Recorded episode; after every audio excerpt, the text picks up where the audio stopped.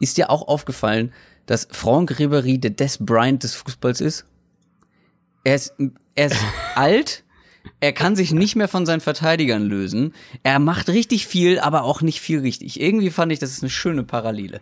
Aber der Unterschied ist, dass die Bayern ihm einen neuen Vertrag geben wollen und heute gerade die Meldung aufgepoppt ist, dass Des Bryant viele Teams nicht mal für einen Minimum-Contract haben wollen. Oh. Ja, dann äh, nächste Station wahrscheinlich Experte äh, in unserem Podcast. Oder GFL. GFL. Receiver der GFL, Des Bryant. Schön. Schön bei den Hamburg Huskies. Ich freue mich drauf.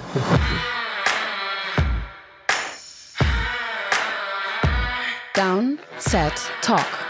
Der Football-Podcast mit Adrian Franke und Christoph Kröger.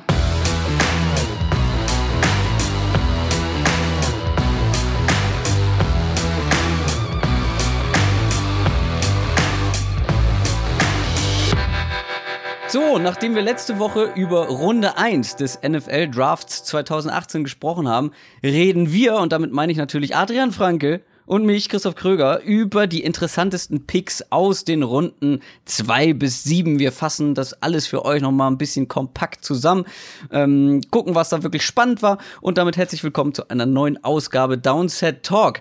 Adrian hat sich netterweise durch alle wie viel sind's? 256 Picks gearbeitet. Kennt jetzt äh, ja, von jedem Pick irgendwie äh, Vor- und Zunahme, Augenfarbe, ähm, Lieblingsessen, ne? War doch so, oder? Absolut, alles, alles drum und dran. In welcher Bettwäsche er als Kind geschlafen hat, von welchem Team, alles. Des Bryant wissen wir jetzt in Hamburg Huskies Bettwäsche. Schön, ja. schön. Ähm, wir haben, glaube ich, eine relativ lange Folge vor uns, könnte ich mir vorstellen. Ähm, letztes Mal in der letzten Ausgabe, falls ihr die nicht gehört habt, holt das auf jeden Fall nach. Da reden wir über die erste Runde und da über die ganzen Picks. Und heute kümmern wir uns um die restlichen Runden. Das werden wir gleich zu Anfang machen. Wir gucken natürlich, wo sind unsere My Guys gelandet, ja, die wir ähm, in Folge Nummer zwei war es, glaube ich, ähm, vorgestellt haben und gucken natürlich, bei welchem Team sind die gelandet. Ist das gut für den Spieler oder ist das eher ein harter Konkurrenzkampf? Darauf gucken wir. Und am Ende haben wir noch ein paar Fragen von euch bekommen. Wir haben bei Twitter dazu aufgerufen, stellt doch einfach mal Fragen zu dem Draft, äh, die euch interessieren, wo wir irgendwie drauf eingehen könnten. Und da haben wir ein paar schöne Fragen bekommen. Da haben wir uns auch noch ein paar rausgepickt, auf die wir eingehen werden. News aus der NFL. Die News, Adrian, lass uns über die Neuigkeiten sprechen. Was gibt's?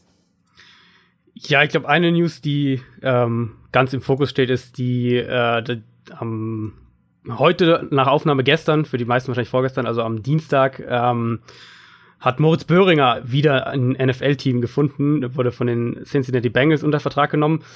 Ähm, nicht einfach so unter Vertrag genommen, sondern es ist innerhalb dieses NFL Pathway Programms, das es erst seit letztem Jahr gibt. Letztes Jahr ähm, wurden da auch vier Spieler an Teams quasi zugeteilt, in Anführungszeichen.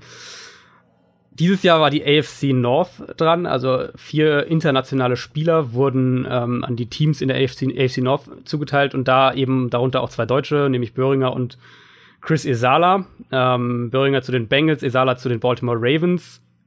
Interessant bei Böhringer, was ähm, glaube ich nicht viele auf dem Zettel haben. Einmal, dass er so jetzt nochmal ein Team findet, aber auch, dass er ähm, die Position wechselt. Er wird künftig Talent spielen wie funktioniert das Programm, muss man vielleicht einfach auch mal kurz sagen. Ähm, die Spieler sind über den Sommer im Prinzip ganz normale Teilnehmer im Training Camp. Äh, sie werden im, im, äh, in den Rookie Camps dabei sein. Sie werden im Prinzip die ganze Saisonvorbereitung als normaler, wie jeder normale Spieler mitmachen. Sie haben auch die Chance, sich für den 53-Mann-Kader zu empfehlen. Also das heißt, wenn sie wirklich gut sind, wenn sie die, die Coaches über den Sommer überzeugen, dann werden sie auch in dem 53-Mann-Kader ähm, dafür spielberechtigt wenn sie das aber nicht schaffen, greift eine Sonderregelung. Und zwar dann ähm, können die Teams sie als elften Spieler ins Practice Squad aufnehmen. Also Teams haben normalerweise nur zehn Practice Squad Plätze. Ähm, dieses international Internationalisierungsprogramm erlaubt es äh, sozusagen den Spieler als elften Spieler zu listen. Passiert das aber, also sprich, wird er nach dem letzten Preseason-Spiel als elfter Practice Squad-Spieler aufgenommen, ähm, dann ist der Platz quasi gesperrt. Also dann dürfen sie den Spieler im Laufe der Saison nicht mehr in den Kader aufnehmen. Das ist sozusagen die Sonderregelung. Bis jetzt. Und wie schätzt du, wie schätzt du seine Chancen ja. ein? Also die von Moritz Böhringer? Also ich bin, ich bin sehr gespannt. Ich finde den Positionswechsel unglaublich spannend. Ich habe ähm, vielleicht ein kleiner Teaser. Das ähm, habe ich dir jetzt auch noch gar nicht gesagt. Ich habe gerade vor einer halben Stunde mit, mit Moritz telefoniert. ah, nice, ähm, cool.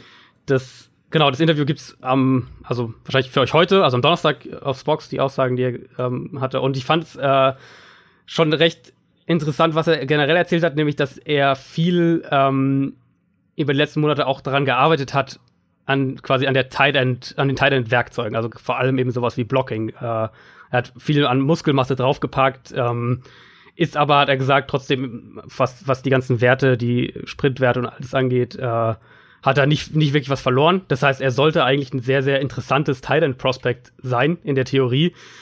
Ich glaube, dass er da eine bessere Chance haben kann, ähm, in NFL-Kader zu kommen als, als Receiver. Und ich glaube sogar auch, dass ich, also es ist ein sehr, für dieses Jahr ist es eine, eine, eine Außenseiterchance, das muss man ganz klar sagen. Ich will hier nicht irgendwie blinden Optimismus ja. verbreiten, aber die Bengals haben ähm, natürlich Tyler Eifert, das wissen wir alle.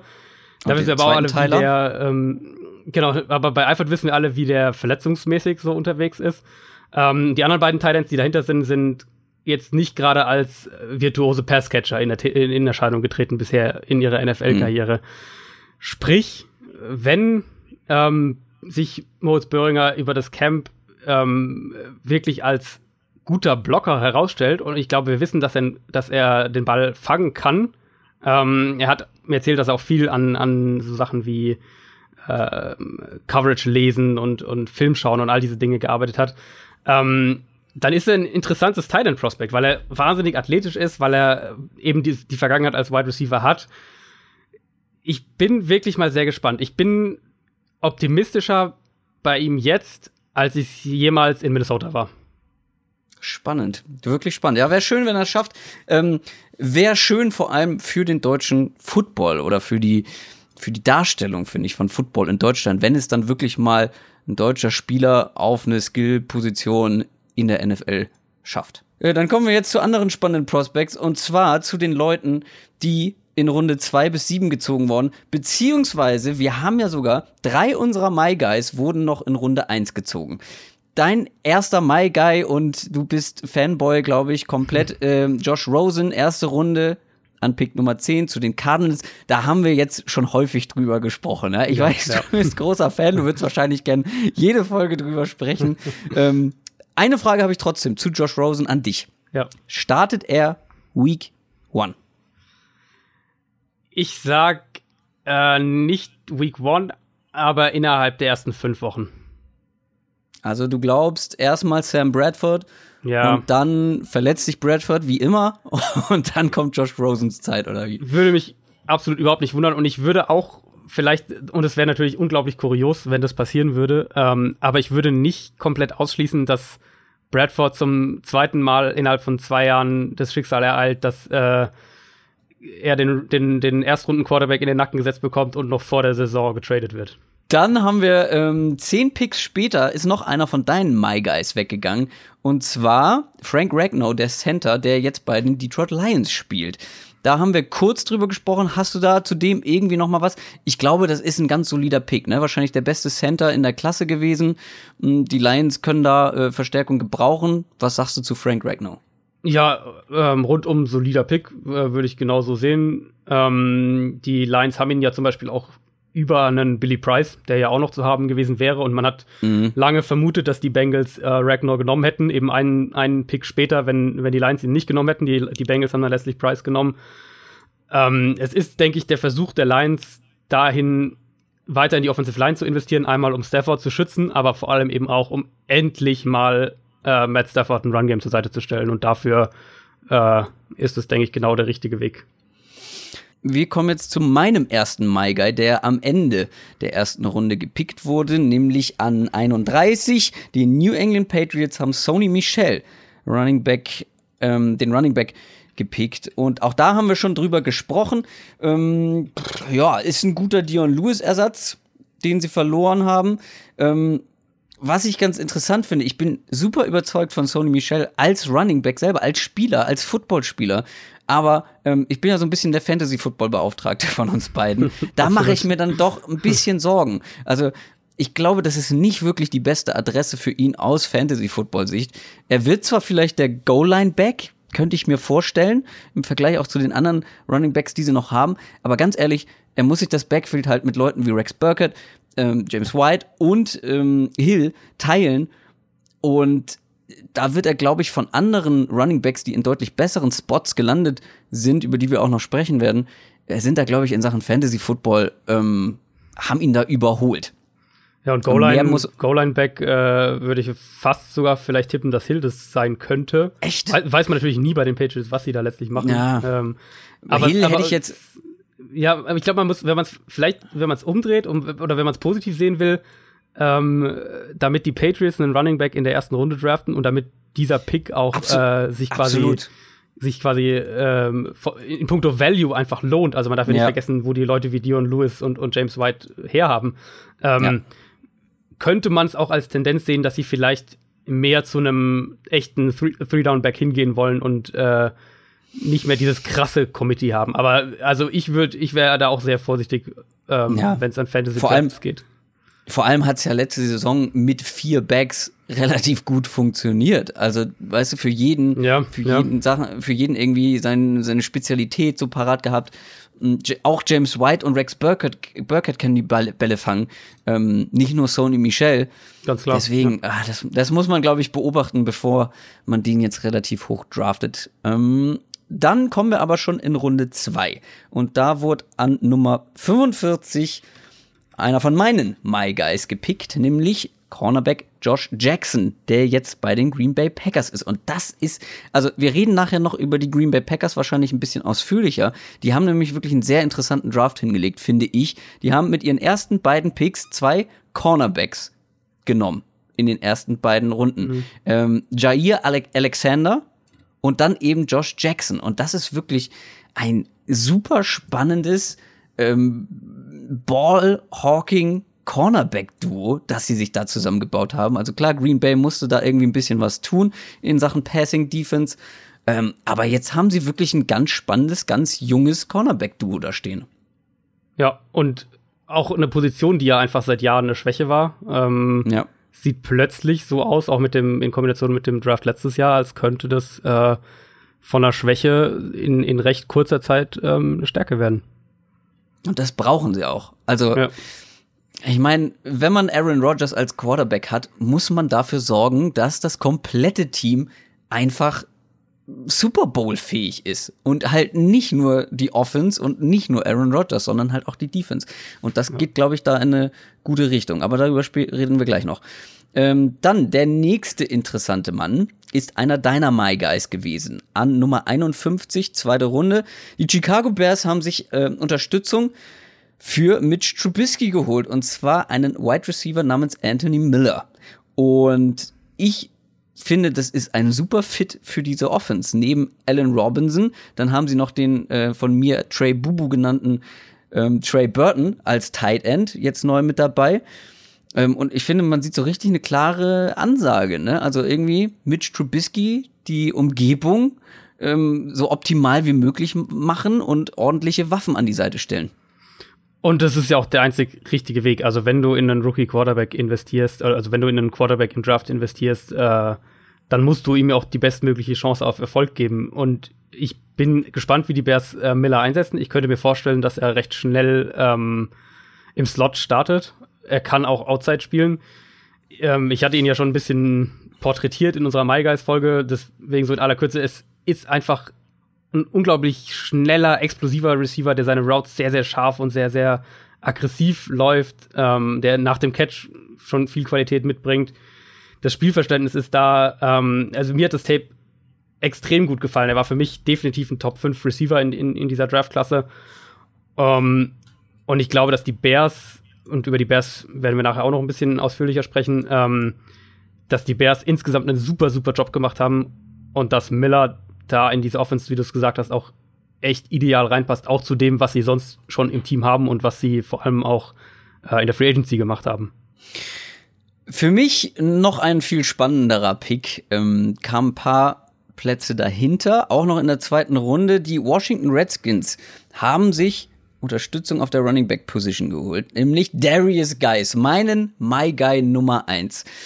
Und der ist wirklich im Draft gefallen und gefallen und gefallen. Man, manche haben ihn ja in der ersten Runde, Ende der ersten Runde vermutet. Und dann ist er wirklich bis ähm, ans Ende der zweiten Runde gefallen. Und sportliche Gründe können es eigentlich nicht gewesen sein. Es soll irgendwie an charakterlichen Dingen so ein bisschen gehakt haben, mhm. ähm, dass er seine Emotionen nicht so ganz im Griff gehabt haben soll bei irgendwelchen Gesprächen vor dem Draft man weiß irgendwie nichts Genaues, glaube ich. Also zumindest ich nicht.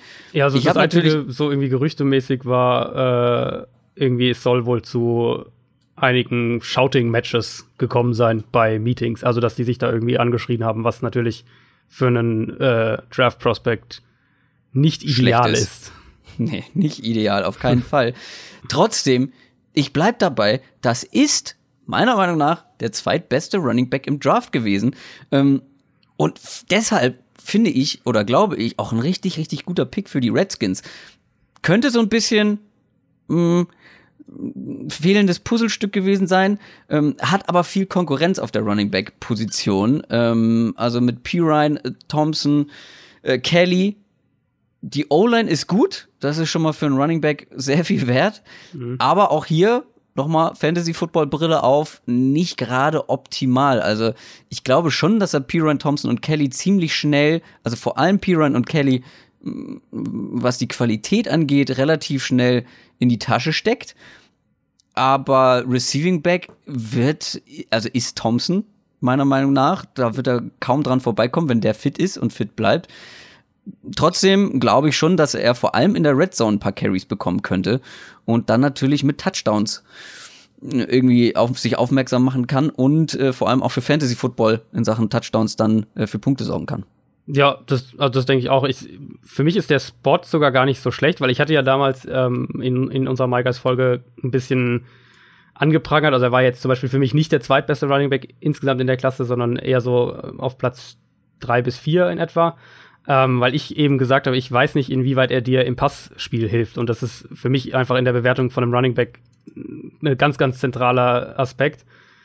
Ähm, der Spot, ich denke, dass er, wie gesagt, dass Rob Kelly und, und Samaje Pirine recht schnell ähm, verdrängen wird in, in Washington. Ja. Der Fit aber ist, glaube ich, dann insofern wieder gut, als dass er, wenn er den, wenn er den, wenn er ein guter Receiver in der NFL sein kann, dann werden die, werden die Redskins das auch so nutzen. Ähm, wenn das aber nicht sein kann, dann werden sie ihn trotzdem gut einsetzen, ähm, eben als ihren Powerback einfach. Ja. Äh, wir haben letztes Jahr haben wir gesehen, wie, wie, wie krass diese Offense gelitten hat, als sich Thompson verletzt hat. Der ist, der war für das Scheme extrem wichtig und ich glaube, das wird sich auch mit Alex Smith nicht ändern. Ähm, aber wenn du da jetzt einen äh, quasi so ein, so ein Backfield-Committee einfach hinstellst und du hast deinen dein Powerback und du hast eben deinen Receiving Back, dann äh, glaube ich, dass das für, für Guys sogar eine recht gute Rolle sein kann. Machen wir weiter mit einem Quarterback. In der ersten Runde wurden ja fünf gepickt. Dann aber in der zweiten Runde überraschenderweise gar keiner. Aber in der dritten Runde war es soweit. An Pick Nummer 76 haben die Pittsburgh Steelers sich Mason Rudolph geholt. Und das ist ein interessanter Pick. Insofern, die Pittsburgh Steelers hatte man so ein bisschen, finde ich, auf der Pfanne, was ein Quarterback angeht, weil Big Ben ist nicht mehr der Jüngste. Er hat jetzt aber irgendwie gesagt, er will noch ein paar Jährchen machen.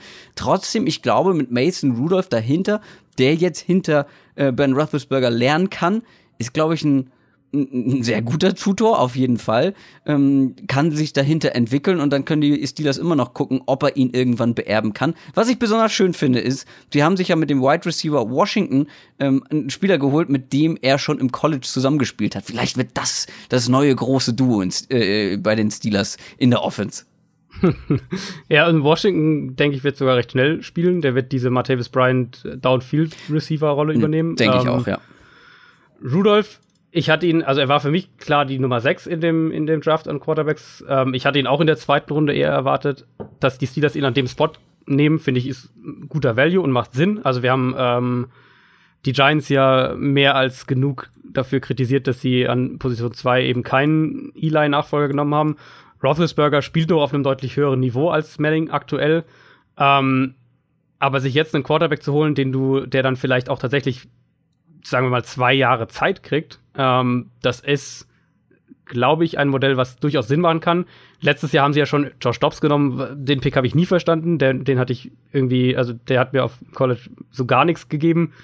Ähm, jetzt haben sie, glaube ich, tatsächlich einen Quarterback, der perspektivisch zu einem NFL-Starter ausgebildet werden kann. Auf jeden Fall ein sehr zukunftsorientierter Pick.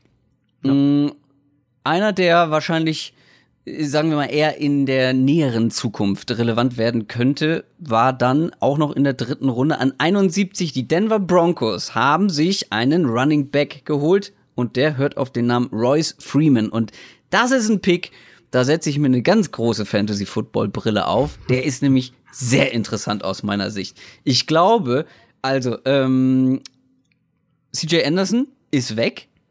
Dann haben sie noch Devonte Booker, der jetzt aber auch nicht den Eindruck gemacht hat, als könnte er ein komplettes Backfield alleine stemmen. Und Royce Freeman könnte tatsächlich in Week 1 der Starting Running Back der Denver, Bron Denver Broncos sein. Und das ist ein richtig guter Running Back. Also den habe ich vorher schon ähm, mir ein paar Mal angeguckt.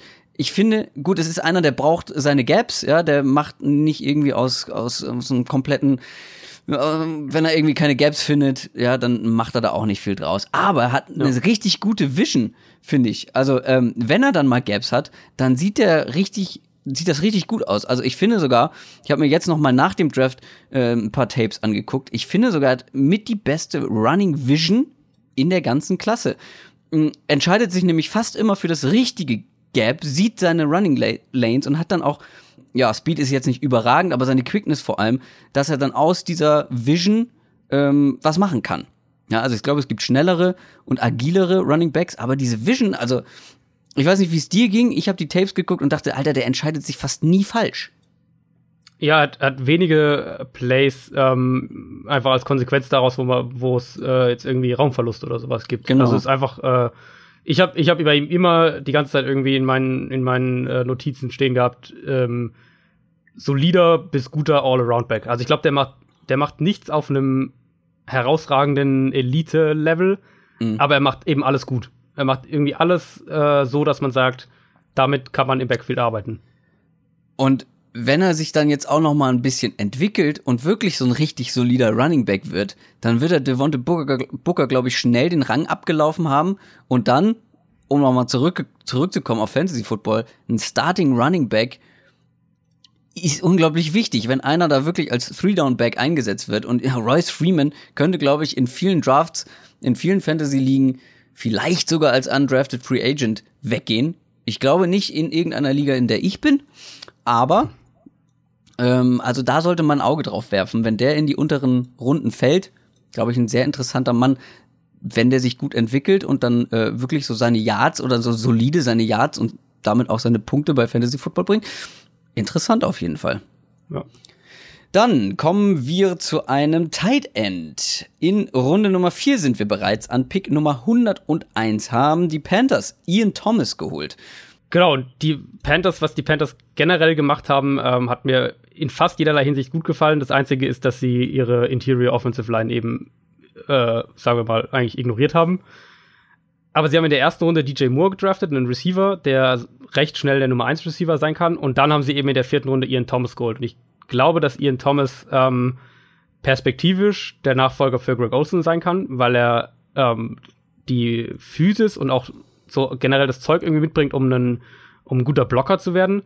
Ähm, aber schon jetzt ein sehr, sehr guter Receiver ist. Also war für viele so ein bisschen der, der Tight End Sleeper in der Klasse, in der, in der Tight End Klasse, die ja generell jetzt nicht gerade mit äh, viel Spitzenqualität äh, aufwarten konnte.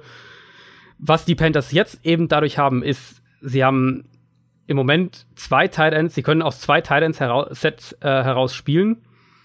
Sie können, sie haben einen echten Outside Receiver in DJ Moore und sie haben natürlich auch noch Devin Funches. Der ist mhm. ja auch noch da. Sie haben äh, dazu sich noch Torrey Smith als so den Speedster geholt. Der ist für mich aber nicht mehr als ein, einfach ein Speedster. Ähm, was das den Panthers gibt, sie haben ja den Offensive Coordinator getauscht, ist die Möglichkeit, das Feld ähm, also, oder den Gegner downfield zu attackieren. Und das ist einmal das, was North Turner machen will, und das ist auch das, was Cam Newton am besten macht, außer mit dem Ball laufen. Ähm, ich glaube, und es würde ja dann auch, glaube ich, Räume schaffen für jemanden wie Christian McCaffrey, Ganz der genau. dann auch noch mal äh, die kurzen Bälle fangen kann und dann vielleicht mehr Platz hat. Ganz genau. Ich glaube, das ist genau das, was wir von den Panthers sehen werden. Wir werden, ähm, ne, wir werden viel äh, Two Tight End Sets sehen und daraus ähm, viel einmal Play Action, aber auch viel einfach Downfield Passing. Und wenn die Defense dann äh, vertikal eben in die Länge gezogen wird, dann sind die Wege für einen Christian McCaffrey underneath frei. Und äh, die Frage wird sein, ob die Interior Offensive Line dem standhält, also ob sie lange genug blocken kann, dass diese äh, Downfield-Laufwege äh, auch funktionieren. Aber die Philosophie, denke ich, ist hier klar erkennbar. Und, und äh, Ian Thomas nach Carolina macht für mich einmal viel Sinn und ist, glaube ich, in der Runde auch ein sehr, sehr guter Pick gewesen. Was auch bestimmt viel Sinn macht für die Cincinnati Bengals, ist ähm, einer meiner My Guys, den sie sich geschnappt haben in der vierten Runde, nämlich Mark Walton. Überraschenderweise ein Running Back. Ähm, es ist, sagen wir mal, aus My Guy Sicht nicht ganz optimal. Denn die Bengals haben auf jeden Fall zwei Running Backs, die jetzt gerade nicht so schlecht sind in Joe Mixon und Gio Bernard. Und ich glaube auch nicht, dass Mark Walton da jetzt in der ersten Saison an den beiden vorbeikommt. Aber er ist immerhin in einem Team gelandet mit einem Coach, der im Backfield gerne mal durchtauscht. Letzte Saison meiner Meinung nach viel zu sehr durchgetauscht hat, weil Joe Mixon ist in meinen Augen der klar beste Running Back, auch schon letztes Jahr bei den Bengals gewesen und äh, wurde erstaunlich wenig eingesetzt.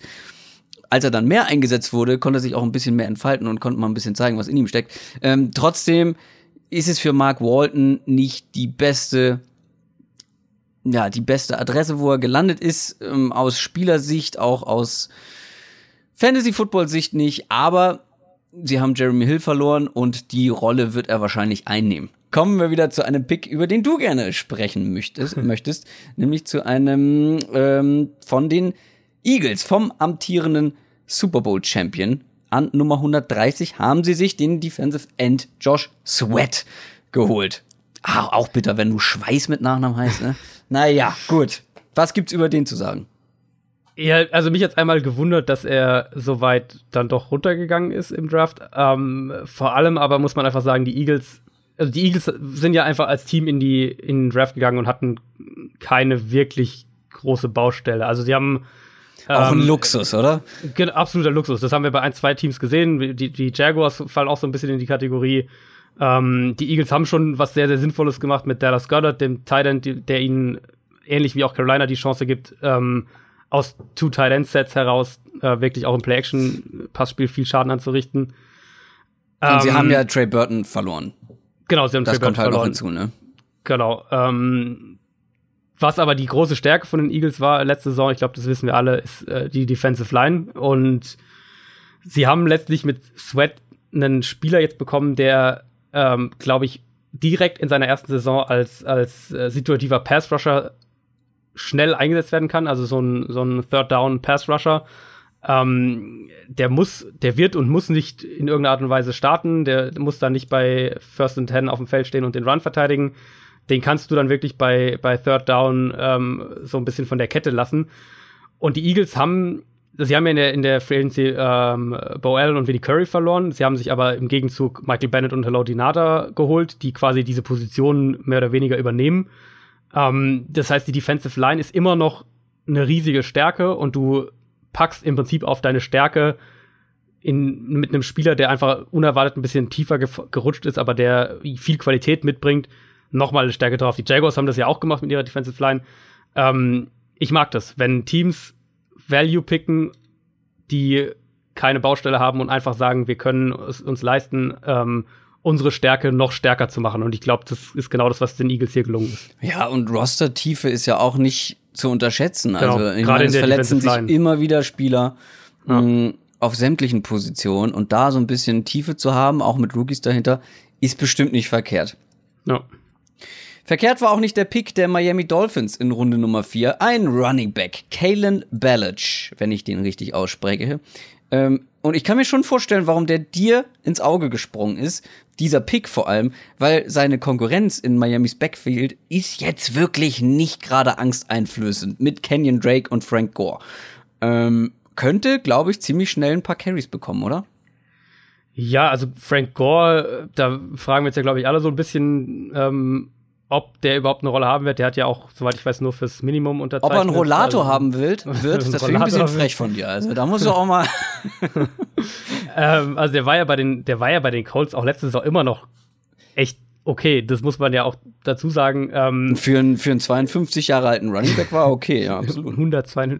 ähm, nein, also gehen wir mal von also ich würde auf Drake und Belichick als das Duo so ein bisschen eingehen und ich glaube, da haben wir in Miami jetzt ein Running Back Duo, was ähm, zusammen extrem athletisch ist, extrem explosiv mhm. ist, die sich dementsprechend auch, also da kannst du, wenn jetzt, sagen wir, Drake hat, hat irgendwie die ersten drei Viertel gespielt und wenn du dann quasi Belichick als Starter im vierten Viertel bringst, dann ähm, wird die Defense echt Probleme haben, glaube ich, den, den im Zaum zu halten. Ähm, der, das Tape hat mir generell sehr, sehr gut von ihm gefallen. Der ist nicht nur explosiv, sondern der ist auch ein guter Receiver. Ähm, der, der ist ein Kick-Returner, der wurde im Slot aufgestellt. Der baut während, während seines Runs nochmal echt ordentlich Speed auf. Der erinnert mich in seinem Stil, Achtung, nicht Qualität, in seinem Spielstil, ein bisschen an David Johnson. Und ähm, ich könnte mir gut vorstellen, dass die Dolphins noch viel mehr Wert auf äh, auch Pässe zum Running Back setzen werden in der kommenden Saison. Und da sehe ich Drake und Belichick als ein sehr, sehr spannendes Duo. Wen ich da in Fantasy nehmen würde, will ich nicht sagen, aber als äh, Damit ihr den keiner wegnimmt, oder? nee, ist wirklich also schwer, als, weil so, ja, bei den beiden ja, genau, kannst du vor der Saison nicht wissen. Genau, aber als, als reales Football-Duo sozusagen ist das, mhm. glaube ich, eine sehr, sehr gute Sache für die Dolphins. Und Drake macht ja auch ganz gute Musik, ne? Also. Ja gut, okay, klar, ich komme, ich lasse es. Äh, lass uns über Maurice Hurst sprechen, Defensive Tackle, der in Runde Nummer 5 zu den Raiders gegangen ist. Und äh, vor ein paar Wochen war der Typ noch ein Prospect für Runde Nummer 1. Dann wurden aber Herzprobleme oder ein vermeintlicher Herzfehler festgestellt, der aber irgendwie nie 100% bestätigt werden konnte. Aber ganz ehrlich, der könnte wahrscheinlich einer der Steals des Drafts sein, wenn er äh, fit ist und fit bleibt, oder? Absolut. Also wenn er fit bleibt, wenn er tatsächlich äh, diese Herzprobleme und es ist ja wirklich undurchsichtig und wir wissen es alle nicht und die Teams wissen es offenbar auch nicht zu 100 Prozent. Ähm, wenn er fit bleibt, dann ist er ziemlich sicher sogar der Stil erstmal des Drafts, weil er äh, ein echter Defensive Tackle Pass Rusher ist und das ist genau das, was die heutige NFL von, von dieser Position braucht. Das ist genau das, was wir von einem, was ein Aaron Donald so stark macht, was ein Gino Atkins so stark macht. Ähm, es ist auch etwas, was die Raiders brauchen, ganz dringend. Die brauchten da, die brauchen da in der Mitte. Ja gut, das hat sie aber sonst in dem Draft auch nicht groß interessiert, was sie brauchen. Das, das, stimmt, ja, aber umso größer könnte der, der Impact direkt im ersten Jahr sein. Das stimmt. Ähm, wir alle können, glaube ich, nicht einschätzen, wie ob, ob und wie wir ihn auf dem Feld sehen. Aber wenn wir jetzt mal davon ausgehen, dass er spielen kann, und ich fand es interessant, dass äh, Mike Mayock direkt zum Start des dritten Drafttags, also der NFL Network Draft-Experte, gesagt hat, dass mehrere Teams inzwischen wohl ähm, komplett abgesprungen Nachchecks, ne? Nee, nee, dass sie mit Nachchecks äh, ihm grünes Licht gegeben haben. Ah, okay. Also andersrum, ähm, hat mich echt gewundert, dass er dann noch bis in die fünfte Runde gefallen ist, weil wenn ich, ich hätte hm. gedacht, hm. wenn ein Team ihn in der vierten Runde äh, pickt und, ja. und äh, also dran ist und denkt, äh, ist doch alles okay, dann muss man ihn eigentlich nehmen. Also insofern ist die Situation echt undurchsichtig und medizinisch können wir das sowieso alle nicht bewerten. Aber wenn er, wenn er spielen kann, dann ist es äh, an dem Spot ähm, für 2018, denke ich, einer der besten Picks in diesem Draft. Ein ganz interessanter Pick ist auch der direkt danach gewesen. Also Maurice Hurst war ja einer deiner My Guys und der danach war einer meiner My Guys, nämlich Shaquem Griffin. Linebacker, der jetzt bei den Seahawks spielt. Und darüber müssen wir auf jeden Fall reden, äh, weil da wird, wurde auch schon ganz viel drüber gesprochen. Shaquem Griffin, ihr erinnert euch ähm, aus der vorletzten Folge, ähm, das ist der Linebacker, dem eine Hand fehlt. So. Und ja, es ist eine schöne Story. Weil, wie ich finde, ist das eine schöne Story, weil er jetzt mit seinem Zwillingsbruder in einem Team wieder spielt. Der ist nämlich letztes Jahr schon von den Seahawks gedraftet worden. Aber mehr ist da meiner Meinung nach auch nicht. Also was habe ich für Tweets gelesen? Irgendwie, ähm, der Pick sei ein Statement für die ganze NFL. Nein, finde ich nicht.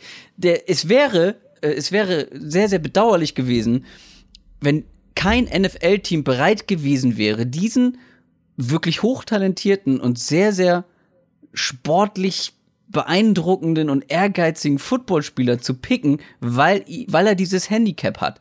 Ähm, und er hat es ja auch in die NFL geschafft, weil er ein verdammtes Monster von Footballspieler ist und nicht, weil ihm eine Hand fehlt.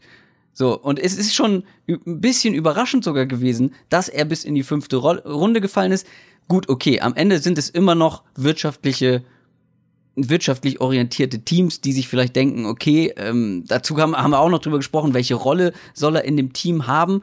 Aber ganz ehrlich, das ist eine schöne Story, dass er jetzt wieder mit seinem Bruder zusammenspielt. Aber ansonsten ist er einfach ein gedrafteter Footballspieler. Und genau so handelt er jetzt auch. Also der hat ja Anfragen bekommen, Interviewanfragen irgendwie aus allen Ländern dieser Welt, die er fast alle abgelehnt hat, weil er es leid ist, halt die ganze Zeit über seine fehlende Hand zu sprechen. Der will jetzt ganz normal irgendwann in, ins Tra Trainingscamp, der will sich ganz normal beweisen, der will ganz normal den Roster, äh, irgendwie in seinen Roster-Spot irgendwie bekommen und will zeigen, dass er ein guter Footballspieler ist. Und das ist, finde ich, genau die richtige Einstellung. Weil ja, es ist eine schöne Story, aber nicht, weil ein Spieler ohne Hand gedraftet wurde. Ja, das ist eine Nachricht und eine News, aber Leute, der Typ ist besser als viele Footballspieler, die vor ihm gepickt wurden. Meiner Meinung nach. Zumindest ist er athletischer und willensstärker als viele davor. Ich weiß nicht, wie du das siehst, aber da habe ich äh, bei manchen Tweets, die ich gelesen habe, habe ich gedacht, Leute, also fahrt euch mal runter. Ja, es ist ja auch was, was, was Mayock äh, so ein bisschen in, während der Übertragung angesprochen hat. Ähm das teilweise wurde dann ja auch umgekehrt argumentiert, so nach dem Motto, als er dann irgendwie Anfang, Anfang Mitte der vierten Runde noch nicht gedraftet war, hier, ja, jetzt die, die Teams äh, wollen ihn nicht, weil er, weil er nur eine Hand hat und so weiter. Ähm, ich glaube, man muss, man muss ihn einfach sportlich bewerten und dann muss man sehen, dass, dass es nicht ganz leicht ist, ihn in einer Position in der Defense unterzubringen. In der ja, NFL. absolut, absolut. Das, das, das, genau, das zählt einfach, das ist einfach ein Faktor und deswegen ist er, denke ich, auch einfach in die, bis in die fünfte Runde gefallen. Ähm, die Seahawks sind in dem Sinn ein sehr, sehr spannender Fit, weil ich glaube, dass er da äh, einmal als, als Pass-Rusher und als Blitzer eingesetzt werden kann, dass die ihn aber auch zum Beispiel in, in Sub-Packages als Linebacker aufbieten, dass die ihn als Strong Safety mal irgendwie aufbieten, dass, dass sie ihn äh, äh, Titans covern lassen. Also, also ähm, die werden ihn flexibel einsetzen, da bin ich mir relativ sicher. Aber der konnte nicht in jeder Defense landen. Und das hat nichts damit zu tun, dass er nur eine Hand hat, sondern das hat einfach damit was zu tun, was für ein Spielertyp er ist. Klar, du brauchst vor allem auch einen kreativen Defensive Coordinator wahrscheinlich, ähm, der sich dem annimmt. Ja. Aber ganz ehrlich, wenn die Eagles es schaffen, einen Rugby-Spieler aus Neuseeland zu draften, der noch nie Football in seinem Leben gespielt hat, dann kann die NFL doch bitte auch, oder NFL-Teams kann man ja wohl auch einen hochtalentierten, vielleicht körperlich für seine Position nicht ganz optimalen ähm, Typen draften, der sein ganzes Leben lang Football spielt. Oder? ja. ja. Gut.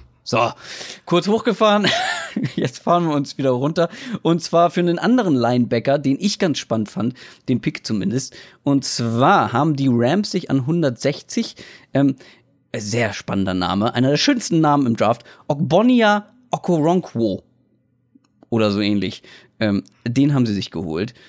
Und die Rams als solches haben, finde ich, einen sehr unauffälligen Need-orientierten Draft hingelegt und ähm, das ohne First und Third Round Pick, also nur in der zweiten hatten sie glaube ich einen und danach so ein paar. Und dafür haben sie, finde ich, sehr sehr viel Wert bekommen ähm, mit ihren späten Picks. Und äh, sie haben ja schon einen ganz guten Roster und den haben sie, wir haben eben schon über Roster-Tiefe gesprochen. Ich glaube, da haben sie auch viel investiert. Ähm, und es gibt aber halt den einen, der wahrscheinlich vielleicht direkt starten könnte. Und das ist eben Okbonia Okoronkwo. Und wir kennen alle die Stärke der Rams in der Mitte der D-Line, ja, mit, äh, mit Sue und mit Aaron Donald. Was ihnen aber so ein bisschen fehlt, ist der Druck über außen. So ein klassischer Defensive End Pass Rusher. Ähm, ach, jetzt habe ich eben Linebacker gesagt, ne? Das ist vollkommen Quatsch. Der ist Defensive End. Ihr wisst, was ich meine. Ähm, Pro Football Focus hatte den übrigens als viertbesten Edge Rusher in der kompletten Klasse gerankt. Ich glaube, da kann man in der fünften Runde sehr zufrieden sein, wenn man den bekommt. Er ist vielleicht ein bisschen klein, äh, ihm fehlt auch so ein bisschen die Power äh, für den perfekten Pass Rusher, für den Prototype Pass Rusher. Aber in der fünften Runde glaube ich, haben die Rams dann sehr, sehr guten Pick gemacht und sehr, sehr viel Wert bekommen und vor allem wirklich viel Potenzial. Also der kann sich auch noch weiterentwickeln. Und eben den Need auch erfüllt, wie du gesagt hast. Also das war ja wirklich äh, ja.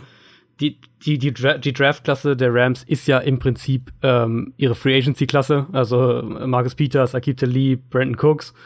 Ähm, dass sie jetzt quasi ihre größte Baustelle, die sie noch hatten, nämlich den, den Edge Rusher, vielleicht tatsächlich in der, in der fünften Runde ähm, bekommen haben oder, oder schließen konnten, äh, ist, wenn, wenn es so funktioniert, wenn er tatsächlich sich schnell als, als äh, Starter oder, oder zumindest als Two-Down-Player oder wie auch immer ähm, da festbeißt, dann ist das ein, ein, Mega-Stil oder nicht ein Mega-Stil, aber ein sehr, sehr, sehr guter Value. Ja, ja, der könnte wirklich, schauen wir mal, müssen wir abwarten, aber wenn er wirklich so gut ist wie unter anderem die Pro Football Focus Leute ihn eingeschätzt haben, dann ist es wirklich ein sehr, sehr guter Pick in der fünften Runde. In der fünften Runde wurde auch noch jemand gepickt, über den du gern sprechen würdest, und zwar die Seahawks haben sich Tackle Jamarco Jones geholt und da habe ich so gar keine Meinung zu. Ich bin gespannt, was du zu dem sagst. Ja, also bei den Seahawks war ja wirklich auch so das Thema, wie gehen die die Offensive Line im Draft an? Holen die sich einen, einen Tackle, der ähm, es vielleicht erlaubt, dass einer ihrer Tackles nach innen äh, rüber switcht, die Position äh, irgendwie, man dachte so die ganze Zeit, irgendwas müssen sie doch da noch machen. Dann der Running Back in der ersten Runde, der von allen ähm, einfach auch aus Positionsvalue-Sicht äh, kritisiert wurde. Mit Jones oder Jones dann in der fünften Runde zu kriegen, ähm, ist für die Seahawks ein richtig, richtig guter Value-Pick. Ähm, ich denke, dass der früh Backup für, für beide Tackle-Spots sein kann und dass er aber auch perspektivisch und vielleicht sogar in seiner ersten Saison ähm, in der Offensive Lines äh, tatsächlich sogar starten könnte. Also der ist ein, ist ein, ist ein langer, athletischer Tackle, ähm, ist gut in Pass Protection, ist ein sehr guter Zone-Blocker, was eben, was auch durch seine Athletik natürlich kommt in, wenn die Seahawks mehr Power-Blocking spielen, was wir vermutlich tun werden, dann wird er da noch Zeit brauchen.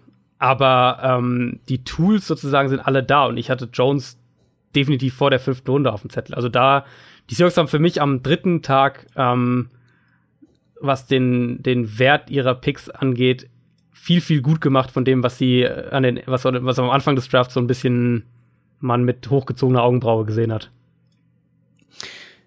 Dann kommt noch ein My Guy von dir, den du als einer deiner My Guys ähm, ja, erkoren hattest. Und zwar in der sechsten Runde. Es geht mal wieder um einen Running Back. Und zwar haben sich die Rams John Kelly geholt. Und das ist wirklich spannend. Das hatte ich, so eine Situation hatte ich mir ein bisschen für Mark Walton, über den wir vorhin gesprochen haben, erwünscht. Nämlich einer, der vermutlich ziemlich schnell eine klare Nummer zwei werden kann. Äh, und äh, John Kelly, wirst du mir wahrscheinlich zustimmen, kann Nummer zwei hinter Todd Gurley werden. Und ich meine, wenn der mal ausfällt, dann muss er vielleicht ran. Ähm, ja. Und er ist ja, glaube ich, auch so ein bisschen mh, mm, ist ein sehr ausgeglichener Back, glaube ich, hattest du auch gesagt, der viel mitbringt, viele Sachen kann, viele Tools mitbringt. Also quasi ja. ein Todd Gurley für Anfänger. So ein bisschen könnte man sagen, ja. Also die die, die Light-Version. Ähm, die, die Light-Version. Er ist auch, er ist auch definitiv kleiner, ähm, mhm. aber das ändert nichts daran, dass er mit echt ordentlich Power läuft, ähm, dass er einen Stiff-Arm hat, der einem sofort auf Tape auffällt, dass er explosiv ist und dass er eben auch ein guter Receiver ist. Und die, die Rams haben ja letztes Jahr gerade echt auch viel mit äh, Screens zum Running Back gearbeitet und kurzen Pässen anderweitig zum Running Back, Swing Routes und solche Sachen. Ähm, das kann John Kelly alles. Mir hat das Tape sehr gut gefallen. Ich habe mich gewundert vor dem Draft, dass er äh, irgendwie nicht so wirklich ein Thema war und ich habe mich gewundert, dass er dann letztlich bis in die sechste Runde gefallen ist. Aber auch da wieder, die Rams, die wir jetzt eben gerade schon gelobt haben, äh, haben da, glaube ich, einen sehr, sehr guten Spieler an einem Spot gekriegt, wo ich längst nicht gedacht hätte, dass er noch da ist. Schöner Handcuff, äh, um zum Fantasy Football vielleicht zu kommen, schöner Handcuff für alle, die Todd Gurley in Runde 1 picken, den dann vielleicht in einer späten Runde sich auf die Bank zu setzen, falls Gurley ausfällt ja, kann man auf jeden Fall drüber nachdenken. Dann müssen wir auf jeden Fall noch über einen sprechen. Über den haben wir äh, hier im Podcast zumindest wenig bis gar nicht gesprochen bisher. Und zwar einen Wide Receiver, der bis in Runde 6 gefallen ist. Und das ist meiner Meinung nach absurd tief. Economius St. Brown ist tiefer gefallen im Draft als Moritz Böhringer letztes Jahr. Das muss man sich nochmal vergegenwärtigen. Äh, am Ende wurde er von den Packers an Pick Nummer 207 gedraftet. Und auch hier, wie, wie so ein bisschen bei Darius Guys, sportlich kaum zu erklären, dass er so tief gefallen ist. Man munkelt ja so ein bisschen, dass der Helikoptervater ähm, mhm. so ein bisschen schuld dran ist. Und das hat viele Teams wohl abgestreckt. Den wollten sie nicht irgendwie in die Nähe ihres Teams lassen. Und ganz ehrlich, es gibt, ich weiß nicht, ob es ein ESPN-Video ist bei YouTube, was ich gesehen habe, wo so ein bisschen die Brown-Familie vorgestellt wird. Der Vater, ja. die Mutter aus Deutschland ähm, ähm, und der Vater halt, ich glaube, zweifacher Mr. Universe oder so ähnlich. Mhm. Und die, also das ist wirklich ein, sagen wir mal, über ehrgeiziger Vater und sehr besessen und alleine diese kurzen Interviewschnipsel, die er da hat, da denkt man wirklich, boah, den will ich nicht wirklich als meinen eigenen Vater haben. Mhm. Trotzdem interessanter Pick, weil machen wir uns nichts vor, als Wide Receiver zur Mannschaft zu gehen, wo ein, wo man die Bälle vom vermutlich talentiertesten Quarterback der Liga zugeworfen bekommt. Ich glaube, das bringt ein schon ein gutes Stück weit nach vorne und bringt einen auch weiter als, als Footballspieler. Was mich so ein bisschen beunruhigt ist, dass die Packers schon zwei Wide Receiver vorher gepickt haben im Draft. Ähm, Equinemius St. Brown ist vermutlich der beste von denen. Ich habe mich mit den anderen beiden nicht so sehr beschäftigt, aber Equinemius St. Brown hätte vielleicht sportlich auch in der dritten Runde schon gepickt werden können. Ähm, ja, trotzdem muss man sich natürlich dementsprechend bisschen Sorgen machen um seine um seinen Stellenwert jetzt für die Packers. Ja, dritter mhm. Wide Receiver. Ähm, ich habe gerade heute in einem Podcast gehört, das machen die Packers gerne mal, dass wenn sie Need auf einer Position haben, sie holen sie einfach mehrere in den unteren Runden und gucken mal, wer von denen am besten ist. Das könnte St. Brown werden. Trotzdem ist es natürlich ein Statement, wenn man zwei Wide Receiver und dann erst ja ähm, St. Brown draftet. Also ich kann es schwer einschätzen, aber er müsste sich eigentlich gegen die beiden auf jeden Fall durchsetzen. Und wenn er das macht, hat er, glaube ich, in einem sehr, ansonsten sehr dünnen Wide Receiver, mm, sehr dünne Wide Receiver Konkurrenz da bei den Packers. Und könnte auf jeden Fall Snaps in der NFL bekommen. Sollte er vor allem. Wie ja, und man hat da ja, man hat da ja ein bisschen Muster auch erkannt. Also er, ähm, die Packers haben ja da drei echt große Receiver gedraftet. Also das ist ja auch kein Zufall, wenn ein Team sowas mhm. macht. Ähm, wenn man jetzt mal rein sportlich bei also dieses ganze drumherum, also ESPN hat diesen Einspieler auch während der Draft Coverage, soweit ich weiß, gezeigt mit der Familie und was da alles drumherum steht. Da gibt's ja alle möglichen Geschichten. Also diese ganzen, die ganzen Namen, die Brüder von ihm heißen ja auch äh, Osiris und Amon Ra. Ähm, die, die hießen ursprünglich auch Brown, aber der Vater fand, dass ja, ja. das auf dem Trikot doof aussieht, deswegen hat er das Saint Saint Brown, also Saint quasi dazu gemacht. Ähm, da gibt's wirklich genug. Und bedenklich für Teams, denke ich, wird, äh, was, was man, was auch so ein bisschen gemunkelt wird, nämlich, dass der Vater sich äh, irgendwie in Off-Season-Workouts einmischt und seine eigene Vorstellung von Kraftprogrammen hat und solche Geschichten. Ja. Wenn sowas, wenn das stimmt und das, also ich weiß nicht, ob das so tatsächlich ist, aber wenn das stimmt, dann ist das natürlich für NFL-Teams ein ernsthaftes Problem. Rein sportlich betrachtet ähm, ist bei St. Brown das Thema, was mir am konstantesten aufgefallen ist als negativer Punkt, die, die Physis und die, die Aggressivität, beziehungsweise die, die mangelnde Aggressivität, ähm, mit der eben, die, die bei ihm einfach fehlt. Also so ein bisschen, so ein bisschen lasch und lauchig auf manchen ja, Tapes, ne? Wie er da er müsste, manchmal zu Werke genau, geht. Genau, er müsste eigentlich, für seine Größe müsste er viel, viel aggressiver auch beim Catchpoint sein und, und äh, so ein bisschen mehr einfach explosiver, aggressiver auch in seiner Route vorgehen. Das ist mhm. bei ihm nicht der Fall. Aber er ist trotzdem ein sehr, sehr guter ähm, Receiver, der in seiner Route Geschwindigkeit aufbaut, der gute Cuts hat, der sich von seinen Gegenspielern löst mit sehr, sehr effizienten Bewegungen ähm, und der absolutes Big Play-Potenzial hat. Also da müssen wir überhaupt nicht drüber reden. Das, das steht außer Frage. Und so ein Spielertyp fehlt den Packers ja auch, ne? Also, wenn man sich die anderen da anguckt, wen haben wir da noch? Jordy ist ja nicht mehr da, Randall Cobb, äh, Devonte Adams, und dann wird's auch schon dünn, ne? Wen haben wir mhm. da als dritten? Fällt mir gerade. Äh, der dritte. Da ist also die haben ja, die haben ja, die haben ja Jeff Janis entlassen und dann müsste der dritte Receiver. Ist das Geronimo Allison dann?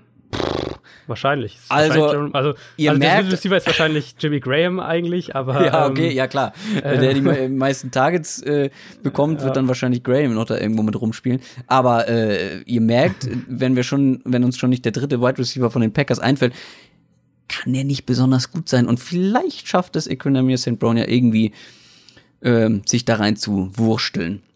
Aber wir kommen jetzt auch schon zum letzten Pick, über den wir reden wollen.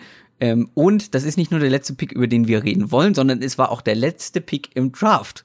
Den habe ich nochmal mit reingenommen. In Runde 7, Nummer 256. Die Washington Redskins haben sich Trey Quinn geholt, Wide Receiver und damit Mr. Irrelevant. Toll. Aber was ich bei dem spannend finde, ist, dass er gar nicht so unspannend ist. Nämlich das äh, Receiver Corps der, White, äh, der Redskins ist jetzt nicht besonders beeindruckend, finde ich. Also widersprich mir gerne, aber Richardson, äh, Jameson Crowder und Josh Dodson, wobei ich glaube, dass Dodson dieses Jahr noch mal einen großen Schritt nach vorne machen wird, weil er einfach mehr äh, mehr Targets bekommen könnte als letztes Jahr. Mm. Aber die anderen beiden, die können sich bestimmt auch noch steigern. Aber ich meine, wenn sich Trey Quinn gut anstellt, ja, könnte er vielleicht ja. äh, zumindest ein paar Snaps bekommen.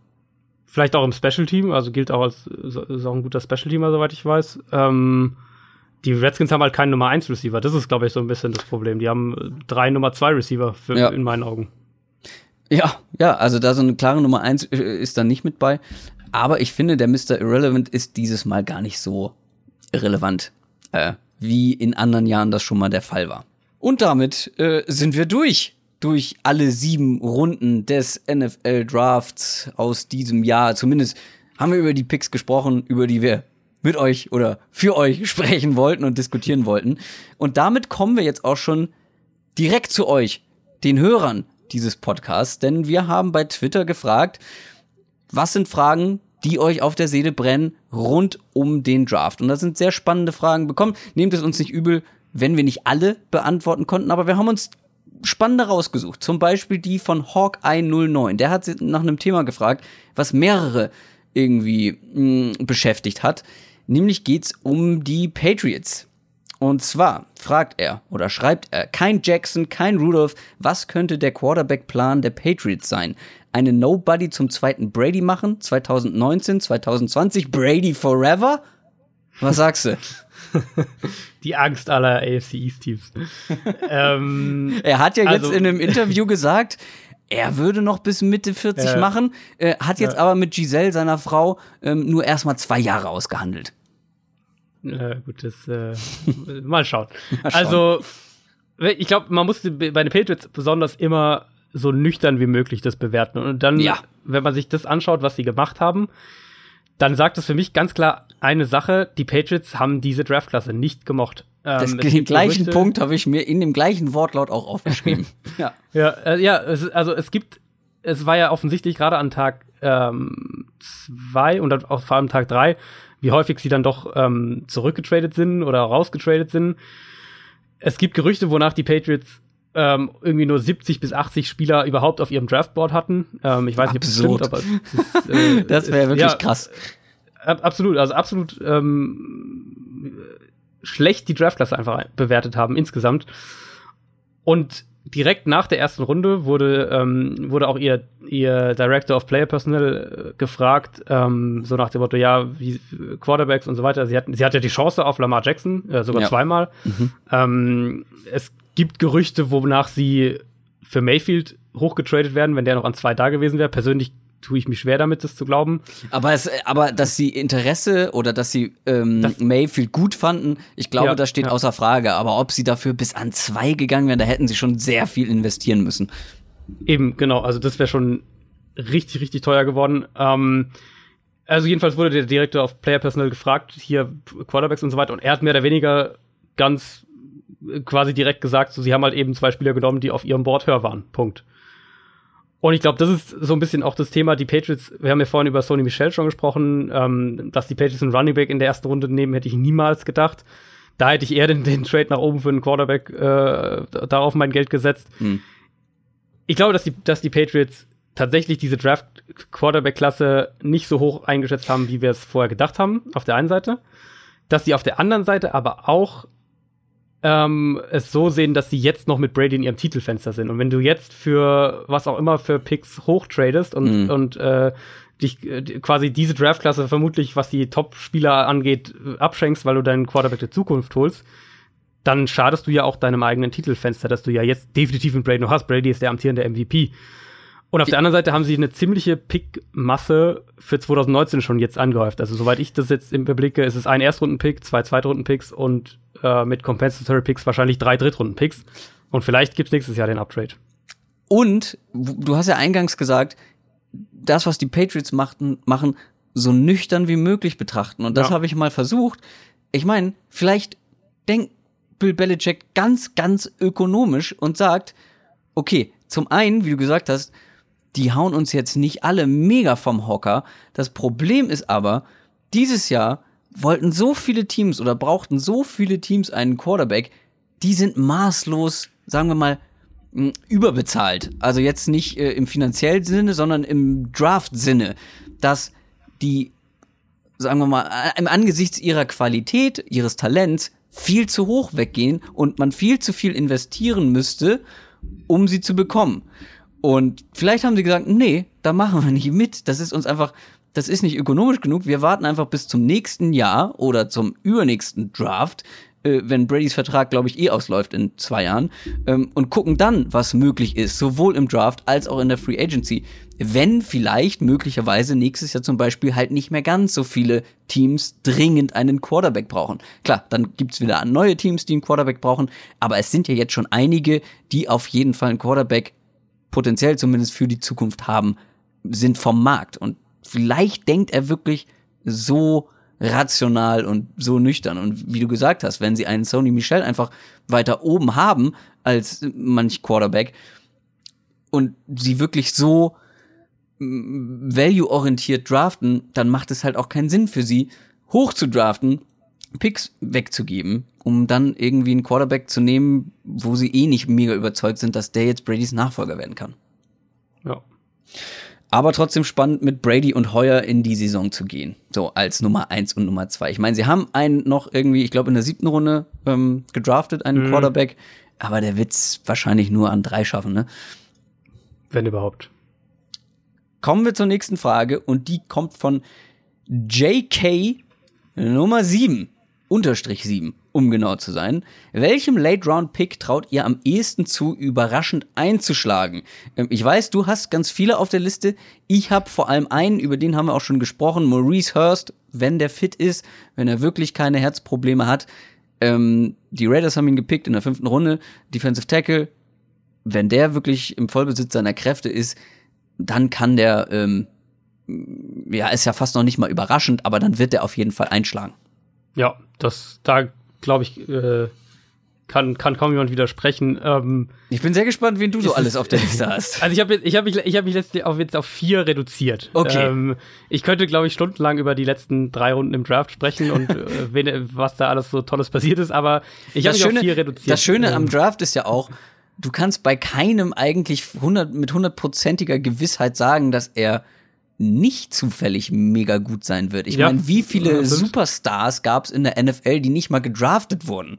Ja. Ja, ja, eben. Also, ähm, ich glaube, am meisten Sinn macht es einfach chronologisch vorzugehen. Ähm, ich habe Alphabetisch. Ersten, alphabetisch. Nach Geburtsdatum. Mach wie du magst. ähm, ich habe also mein erster ist Jalen Samuels, der Fullback slash H-Back slash End, den die Pittsburgh Steelers gedraftet haben in der fünften Runde, wenn mich nicht alles täuscht.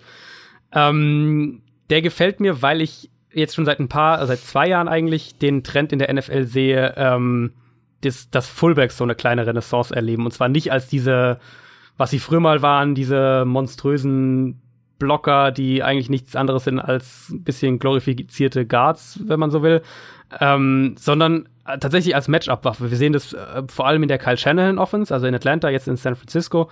Und die Patriots haben das äh, gerade letztes Jahr, aber auch schon vorletztes Jahr ebenfalls gar nicht so selten gemacht. Und das heißt vor allem, ähm, du schickst eine, eine schwere Formation eben raus. Also das kann zum Beispiel sein äh, Fullback, Tight End oder Fullback 2 Tight Ends, irgendwie sowas in der Richtung. Die dicken Jungs. Und genau, die, die dicken, schweren Jungs und zwingst dadurch die Defense natürlich ähm, zu reagieren. Und in den allermeisten Fällen bedeutet das, dass die Defense dadurch in äh, ihre Base-Coverage geht. Also nicht in Sub-Package, nicht mit einem zusätzlichen Cornerback oder Safety, sondern Also das musst du, glaube ich, noch mal, äh, noch mal ein bisschen. Was sind Sub-Packages?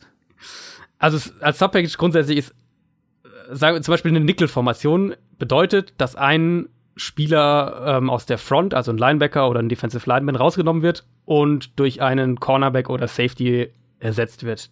Also mehr Leute für die Passverteidigung. Genau, und in der heutigen NFL ist das, ähm, man spricht zwar noch von Base Defense und Subpackage, aber eigentlich ist Nickel Defense, also sprich ähm, ein zusätzlicher Cornerback oder Safety, ist die neue Basis-Defense. Das ist das, was prozentual am häufigsten gespielt wird, weil der Pass eben so dominant ist und das Run-Game so zurückgegangen ist, auch Wes in seiner Bedeutung. Weshalb ja viele Teams auch drei richtig gute Cornerbacks haben oder fast alle genau. ähm, setzen darauf, drei richtig gute Cornerbacks genau. zu haben. Vor allem einen, den sie dann im Slot, also nicht auf den Außenseiten, sondern ein bisschen weiter nach innen auf den Slot Receiver oder den Tight End äh, anwenden können, äh, einfach um diese Nickel Formation äh, adäquat auch zu besetzen. Ganz genau, ganz genau. Und ähm, wenn man jetzt eben aus so einer, mit so einer Formation rauskommt, sprich zum Beispiel zwei Tight Ends, Fullback, Running Back ähm, oder auch ein Tight End, Fullback, Running Back und du so quasi die Defense dazu zwingst, den Linebacker eben doch drauf zu lassen, weil sie eben einen Run einen Run-Spielzug erwarten muss und du nicht einen Cornerback gegen einen Fullback stellen kannst als als äh, Blocker oder als Run-Verteidiger, ähm, hast du als Offense quasi das erste Matchup schon gewonnen, weil Fullbacks in der heutigen NFL oder die Fullbacks, die ich damit meine, sind Matchup-Waffen in dem Sinne, als dass du sie, und das machen eben Teams wie die Patriots und die Falcons, vor dem Snap ähm, via Pre-Snap Motion eben rausbewegst und sie da als quasi als Receiver aufstellen kannst.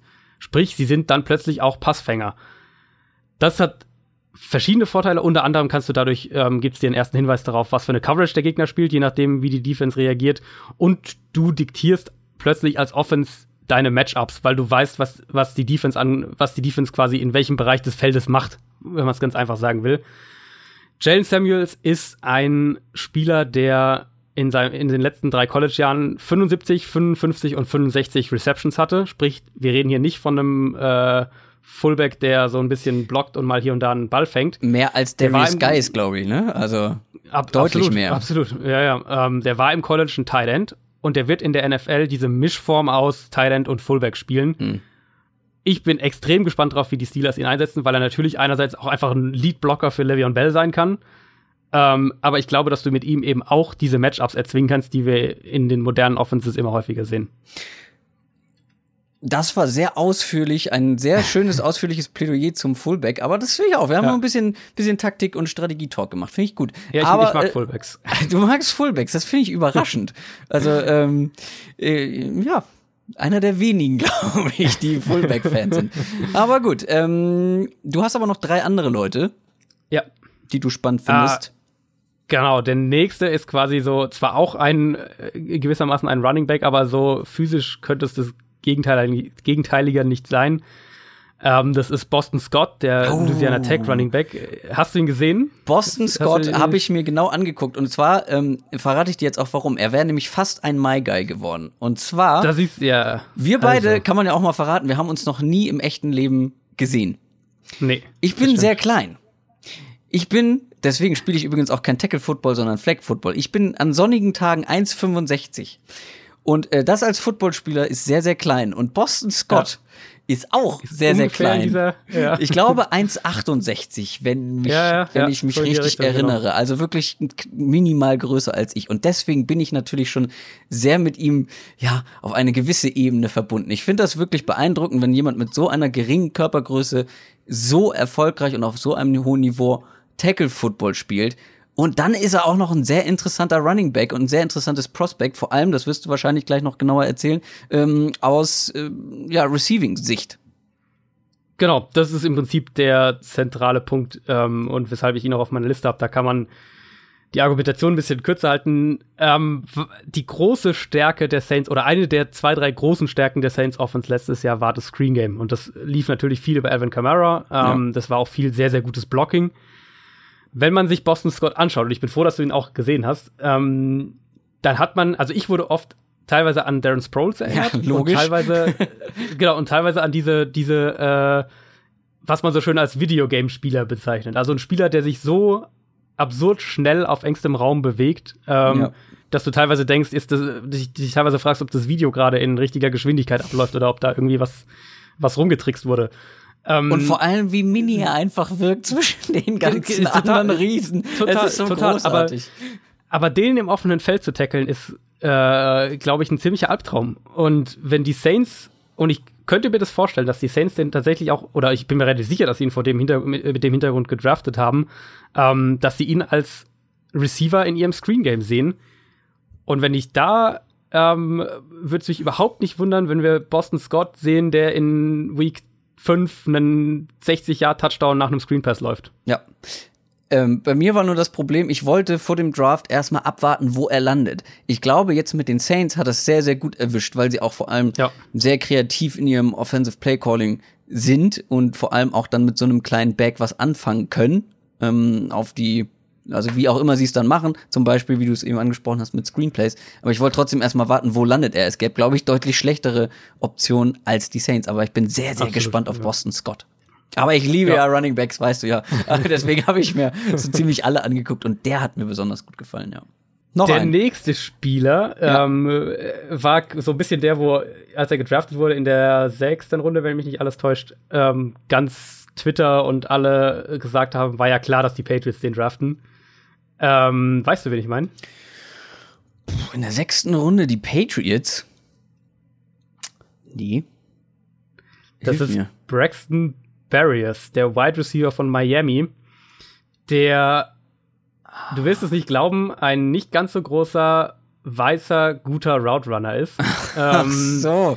Ah, und als der natürlich von den Patriots gedraft wurde, waren natürlich alle sofort so, oh, war ja klar, dass der zu den Patriots Mal geht. wieder ein weißer Wide Receiver bei den Patriots. ähm, ähm, ich bin, ich, also ich habe noch nicht so eine finale, finales Fazit zu ihm, weil dazu habe ich ihn ehrlicherweise noch nicht genug gesehen. Aber was ich von ihm bisher weiß, äh, ist einfach, er erinnert total an diese Danny Amendola, Julian Edelman Receiver, ähm, weil er eben explosiv ist, weil er ein Slot Receiver ist und weil er trotz seiner Physis, sage ich jetzt mal, ähm, sehr, sehr gut ist, wenn es darum geht, auch ähm, umkämpfte Bälle zu fangen. Und all diese Sachen sind, sind, äh, sind glaube ich, das, was wir von, von Patriots Receivern kennen. Ähm, dazu kann er noch Punch, Punch, Punch Return, was die Patriots natürlich auch wertschätzen es ist ein Sechstrunden-Receiver und es sind, man weiß nie genau, was die Patriots machen, aber sie haben Danny Amendola verloren und ähm, sie haben äh, zusätzlich auch noch Dion Lewis, also ihren Punt-Returner oder einen ihrer beiden Returner verloren. Und es würde mich nicht wundern, wenn wir Braxton Barriers ähm, zumindest mal in der Preseason ein paar Mal sehen und, und der so ein, uh, der könnte der nächste Patriots-Receiver-Typ ist. Bill Belichick hat einfach einen gewissen Typ an Spieler die er mag und das zieht er eiskalt durch. Finde ich super. Aber du hast gerade Punt Returns angesprochen. Es gab eine Frage äh, von Luki Herut. Hm, da werden wir nicht viel zu sagen, aber ich finde es trotzdem ganz lustig, sie einmal mit reinzunehmen. Wie erklärt ihr euch den Run auf die Panther? Ähm, es gab nämlich, hilf mir, ich glaube in der fünften Runde wurden zwei Panther gepickt, richtig? Waren es nicht sogar drei? Vielleicht waren es insgesamt sogar drei auf jeden Fall überraschend viele. Ähm, und ja, wie erklärt ihr euch den Run auf die Panther? Ich habe mir drei Sachen zu aufgeschrieben. Punkt Nummer eins, kein Schimmer, ehrlich gesagt. Kein Schimmer. äh, Punkt Nummer zwei ist, ich habe mich mit keinem von denen in irgendeiner Form beschäftigt, sowohl nicht vorm Draft als auch nach dem, nach dem Draft und das vollkommen zu Recht. Aber Punkt Nummer drei, unterschätzt mir nicht die Field Position. Äh, es gibt zum Beispiel einer, der großen Wert auf Special Teams und Field Position legt, ist Bill Belichick. Und wie der in den letzten Jahren ähm, mit seinem Team abgeschnitten hat, ist uns allen bekannt. Field Position, also äh, vielleicht ganz kurz nochmal angerissen, Field Position, ja, je weiter du das Team von deiner, oder je weiter das gegnerische Team entfernt von deiner eigenen Endzone startet, desto besser, weil umso mehr Boden müssen sie gut machen. Auf der anderen Seite, je näher du an der gegnerischen Endzone mit deinem Drive startest, desto besser. Und ich, das ist ein sehr, mm, sehr entscheidender Faktor in jedem Footballspiel, ist die Field Position. Und ja, ob das jetzt die Panther des Jahrhunderts sind, ach, du, keine Ahnung, die jetzt irgendwie da. Ich, ja, ich kenne einen einzigen Panther, glaube ich, mit Namen, das ist Marquette King, äh, und das war's. Aber trotzdem, die wird man sich, glaube ich, genauer angucken, dann, was die dann ähm, hinlegen. Hast du noch irgendwas zu dem Run auf die Panther zu sagen? Also ich tue mich generell schwer damit, äh, Panther oder äh, Panther Kicker Longstepper zu draften. Lieber Nicht, weil die Fullbacks. Position, lieber Fullbacks, äh, nicht weil die Position nicht wichtig ist. Im Gegenteil, du hast völlig recht, was du gerade gesagt hast. Aber auf der anderen Seite, gerade du hast die Patriots angesprochen, die haben Ryan Allen als Panther. Der war undrafted. Vielleicht der beste Panther in der NFL ist Johnny Hacker von den Rams. Der war Ja. undrafted. Ähm, ich, in meinen Augen gibt's quasi auf keiner Position so ein hohes, so eine hohe Quote an qualitativ guten Spielern, ähm, die nicht gedraftet wurden oder die du in der siebten Runde vielleicht am Ende noch kriegst Mhm. oder also irgendwie als undrafted Free Agent, wie auch immer. Ähm, deswegen tue ich mich immer ein bisschen schwer damit. Also ich habe es gerade mal geschaut, während du geredet hast. Es waren fünf, tatsächlich drei Panther in der fünften Runde, äh, die, die, die da weggegangen sind. Und ich tue mich damit einfach schwer, weil ich, also es gilt als sehr guter Panther-Draft. Aber für mich gibt es in der fünften Runde einfach noch Talent auf Positionen, wo die Diskrepanz dann zum Spieler in der sechsten, siebten undrafted ähm, viel, viel höher ist als bei den Panthern. Und deswegen würde ich in der fünften Runde nicht kategorisch, weil ich will das nicht so kategorisch machen, aber in den allermeisten Fällen keinen Panther draften, sondern eben mich auf eine andere Position fokussieren. Also muss ich schon, Shaquem Griffin ging ja in der fünften Runde. Ja, ich habe Beispiel ich hab weg. gerade nämlich nochmal geguckt, also- über wie viele Leute haben wir gerade gesprochen, ähm, die in der fünften Runde oder später noch Ja. ge gedraftet wurden. Äh, äh, Okoronkwo Saint- war auch in der fünften Runde. Okoronkwo Also, war in der äh, fünften, Shaquem war in der fünften, Maurice Hurst war in der fünften, ähm, m, Jamarco Jones, der Tackle von den Genau. Seahawks. Ja. Danach noch John Kelly, St. Brown. Ähm, also da gab's noch, da gab es noch äh, Talent auf jeden Fall im Eben, Draft. ja, genau. Und ich, ich will nicht sagen, dass das jetzt irgendwie, dass die, also vielleicht sind die drei Panther, mag sein, dass die jetzt äh, zehn Jahre für ihre Teams panten und, und ähm, natürlich hat das auch einen Wert. Das ist, steht völlig außer Frage. Aber du kriegst in meinen Augen eine, immer noch eine vergleichbare Qualität. Zumindest legt es äh, die NFL so, wenn wir, wenn wir einfach die Position auswerten, nahe ähm, in der siebten Runde oder undrafted. Und das Beeindruckendste ist ja, dass, obwohl die Packers und Panther gedra gedraftet haben, ähm, trotzdem einen guten Draft hingelegt haben. Aber darüber werden wir sprechen, wenn wir uns jedes Team einzeln nochmal genauer angucken. Das machen wir nämlich in den nächsten Folgen ab in zwei Wochen. So ungefähr. Aber wir werden uns auf jeden Fall um alle Teams einzeln kümmern. Und jetzt noch die letzte und abschließende Hörerfrage, die wir bekommen. Moment. Jetzt Moment. hast du mir einen meiner Spieler geklaut. Ich habe dir einen deiner Spieler geklaut. Ja, Late ich Round habe noch einen Noch- meinen fünften äh, Late Round Pick. Den Late Round Pick, oh, ich war schon eine Frage weiter. Und das ist sogar ein Dallas Cowboy.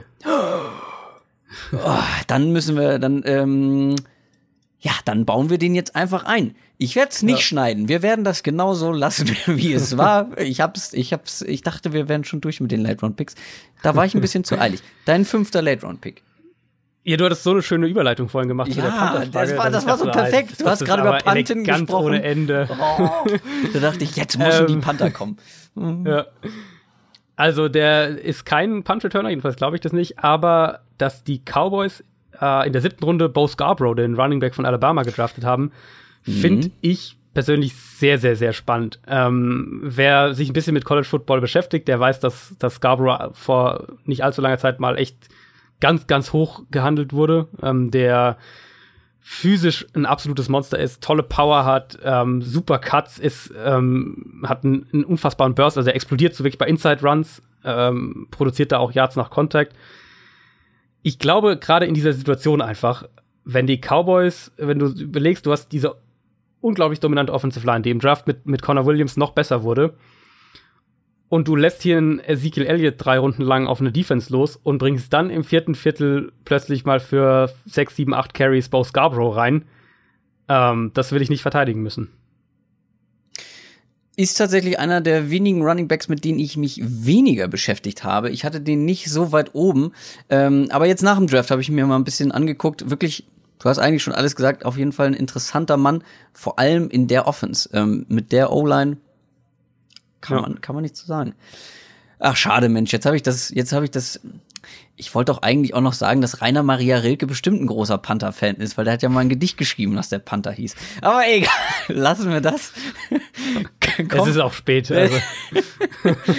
kommen wir wirklich, ähm, kommen wir jetzt wirklich zur äh, letzten und abschließenden Hörerfrage. Die kommt von Kai Schlarmann. Kai Schlarmann hat geschrieben, ist es normal, dass Spieler, die auf dem College zum Beispiel Guard gespielt haben, in der NFL Tackle spielen oder Tackle werden sollen? Oder ist das ein Patriots-Ding aufgrund ihres herausragenden Coaching-Staffs? Ähm, du bist auf jeden Fall, was das angeht, kannst du das, glaube ich, deutlich besser analysieren und erklären. Was mir dazu äh, zu dieser Frage direkt eingefallen ist, ist das schöne Zitat von Josh Sitton, heißt er, glaube ich, ist, wenn ich mich nicht irre, Guard bei den Chicago Bears. Und der hat gesagt, da ging es aber darum, dass man ein Left Guard auf Right Guard zum Beispiel stellt, ob das ob das kompliziert sei, ob das schwierig sei für einen Spieler, sich da umzugewöhnen. Und er hat es folgendermaßen mit einem schönen Bild, mit einer schönen Metapher beschrieben. Er hat gesagt, guck mal, das ist so. Das ist, als wenn du dir dein Leben lang, wenn du auf Klo warst, mit der rechten Hand den Arsch abwischt und dann sollst du es auf einmal mit links machen. Und so fühlt sich das an, wenn du von Left Guard auf Right Guard gewechselt wirst. Das fand ich, das ist ein schönes Bild. Da, da kann ich mir selbst drunter vorstellen, wie das ist. Aber wie ist das jetzt, wie Kai Schlamann wissen will, äh, einen Guard auf Tackle zu stellen oder umgekehrt? Was sind da die Probleme? Ist das, ist das schwierig? Ist, muss man sich da groß umgewöhnen? Oder ist das ein Ding, was du sowieso machen kannst, wenn du O-Line spielst? Also man muss sich auf jeden Fall umgewöhnen und wenn man mit äh, Offensive Linemen spricht oder, oder denen zuhört, dann mag das keiner von denen, diese Umschulen. Ähm, und gerade was die, den, das Wechseln der Seite angeht, also zum Beispiel von Left Tackle auf Right Tackle, da ähm, brauchen die oft echt eine ganze Weile, weil einfach die Bewegungsabläufe so in, in Fleisch und Blut übergegangen sind, dass es nicht leicht ist, das umzutrainieren. Ähm, was den Schritt vom College zur NFL angeht, was wir da ja vor allem häufig sehen, ist eben ein äh, College Tackle, der dann in der NFL Guard spielt. Und das ähm, ist, kann man eigentlich relativ kurz erklären, nämlich hat einfach viel damit zu tun, dass zum einen die, die Maße für einen College Tackle in der, in der NFL oft nicht reichen, um NFL Tackle zu spielen. Ähm, und dass Dinge wie, sagen wir mal, Beweglichkeit, äh, Explosivität, Verhalten, wenn, Verhalten in Space, wenn sie alleine irgendwie, ähm, wenn sie alleine quasi an, auf der linken Seite außen sind und, und dann in Space einen Edge-Rusher verteidigen müssen, die sind in der NFL natürlich nochmal auf einem ganz, ganz anderen Level als im College. Und ein guter College-Tackle, der ähm, vielleicht nicht die perfekten Maße mitbringt, wäre vielleicht ein schlechter NFL-Tackle, kann aber ein guter NFL-Guard sein.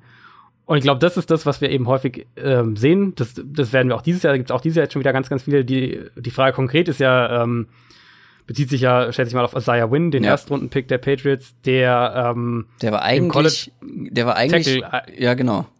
Genau, der hat, also der hat, er hat, glaube ich, auch Guard gespielt, aber eigentlich ein Tackle. Hm. Aber eben aufgrund der Maße haben viele ihn als Guard in der NFL ähm, prognostiziert. Und ich denke, dass er auch ein sehr, sehr guter Guard in der NFL wäre. Vielleicht sogar einer der zwei besten, drei besten in, in dieser Draftklasse. Die Tackle-Position ist aber einfach wertvoller in der NFL. Und wenn du ähm, die Möglichkeit hast, einen Spieler, der in der NFL Tackle, äh, in den College Tackle gespielt hat, durch dein Coaching, und ja, die Patriots haben sehr, sehr gutes Offensive Line Coaching, ähm, auf Tackle zu halten. Und gerade in diesem, was die Patriots, denke ich, auch wieder mehr machen werden dieses Jahr, dieses schnelle Kurzpassspiel, äh, wo der der Tackle seinen Block jetzt nicht drei Sekunden halten muss, sondern der Ball halt nach 2, irgendwas Sekunden weg ist. Ähm, wenn du den da wirklich als Left Tackle aufbieten kannst, dann ist der Pick einfach noch viel, viel wertvoller. Und ich denke, dass die Patriots genau das versuchen werden. Und ich traue Isaiah Wynn auch zu, ähm, Left Tackle für die Patriots zu spielen. Das haben wir so alle verstanden. Und ich hoffe, das hat auch Kai Schlarmann ähm, als eine gute Antwort auf seine Frage wahrgenommen. Wie gesagt, wir konnten nicht alle auf alle Fragen eingehen, aber das werden wir, glaube ich, immer wieder mal machen. Bei Twitter Fragen. Was wollt ihr von uns wissen? Über was sollen wir reden? Äh, und deswegen ist es natürlich essentiell, dass ihr uns mindestens bei Twitter folgt. Downset Talk bei Twitter. Wir sind aber auch bei Instagram und bei Facebook.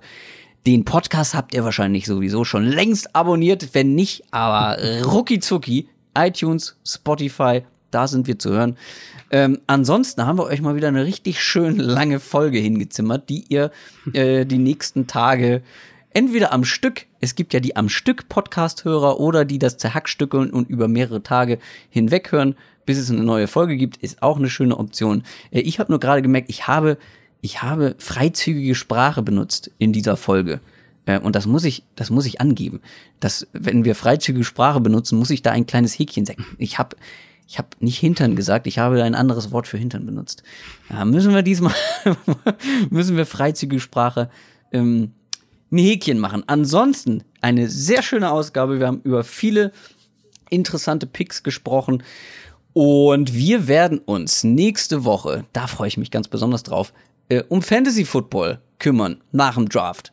Ja, was sind da irgendwie die, ja, die Gewinner des Drafts aus Rookie-Sicht, die Verlierer, wer kommt irgendwie für Fantasy Football, wer ist da interessant, wer hat eine schlechte, mm, ja, sagen wir mal, ein schlechtes Team, zumindest für seine Fantasy Football Production bekommen. Darüber werden wir nächste Woche reden und ab dann werden wir uns jede Woche um eine Division ausführlich kümmern. Was haben die Teams in der Free Agency gemacht? Was haben die Teams im Draft gemacht? Wie finden wir das, was die da gemacht haben? Und ähm, wie stehen sie damit im Vergleich zu den anderen Division-Konkurrenten? Aber ansonsten ist, glaube ich, alles gesagt, oder? Ich glaube auch. Also vielleicht können wir auch noch mal äh, erwähnen, dass wir nicht vergessen haben, unsere Top- und Flop-Teams ähm, zu, zu analysieren, jetzt aus dem Draft heraus. Genau. Das wäre, es hätte einfach den Rahmen dieser Folge ein bisschen gesprengt und deswegen Ja. haben wir uns dazu entschieden. Fünf ähm, Stunden das- Folge. Fünf Stunden Folge. Deswegen wird das auch nächste Woche Thema sein. Also nächste Woche wird äh, so ein bisschen so eine Mischung aus ähm, die Analyse quasi nochmal, die, die finale Draft-Analyse aus rein sportlicher Sicht mit unseren Top- und Flop-Teams und ähm, dann im, im zweiten Teil der Sendung eben die Fantasy-Analyse. Fantasy Football. Ah, ich bin schon heiß, ich bin schon heiß. Ja, sehr schön. Dann äh, wünsche ich allen und wünsche ich dir eine schöne Woche. Wir hören uns dann nächste Woche wieder und äh, viel Spaß.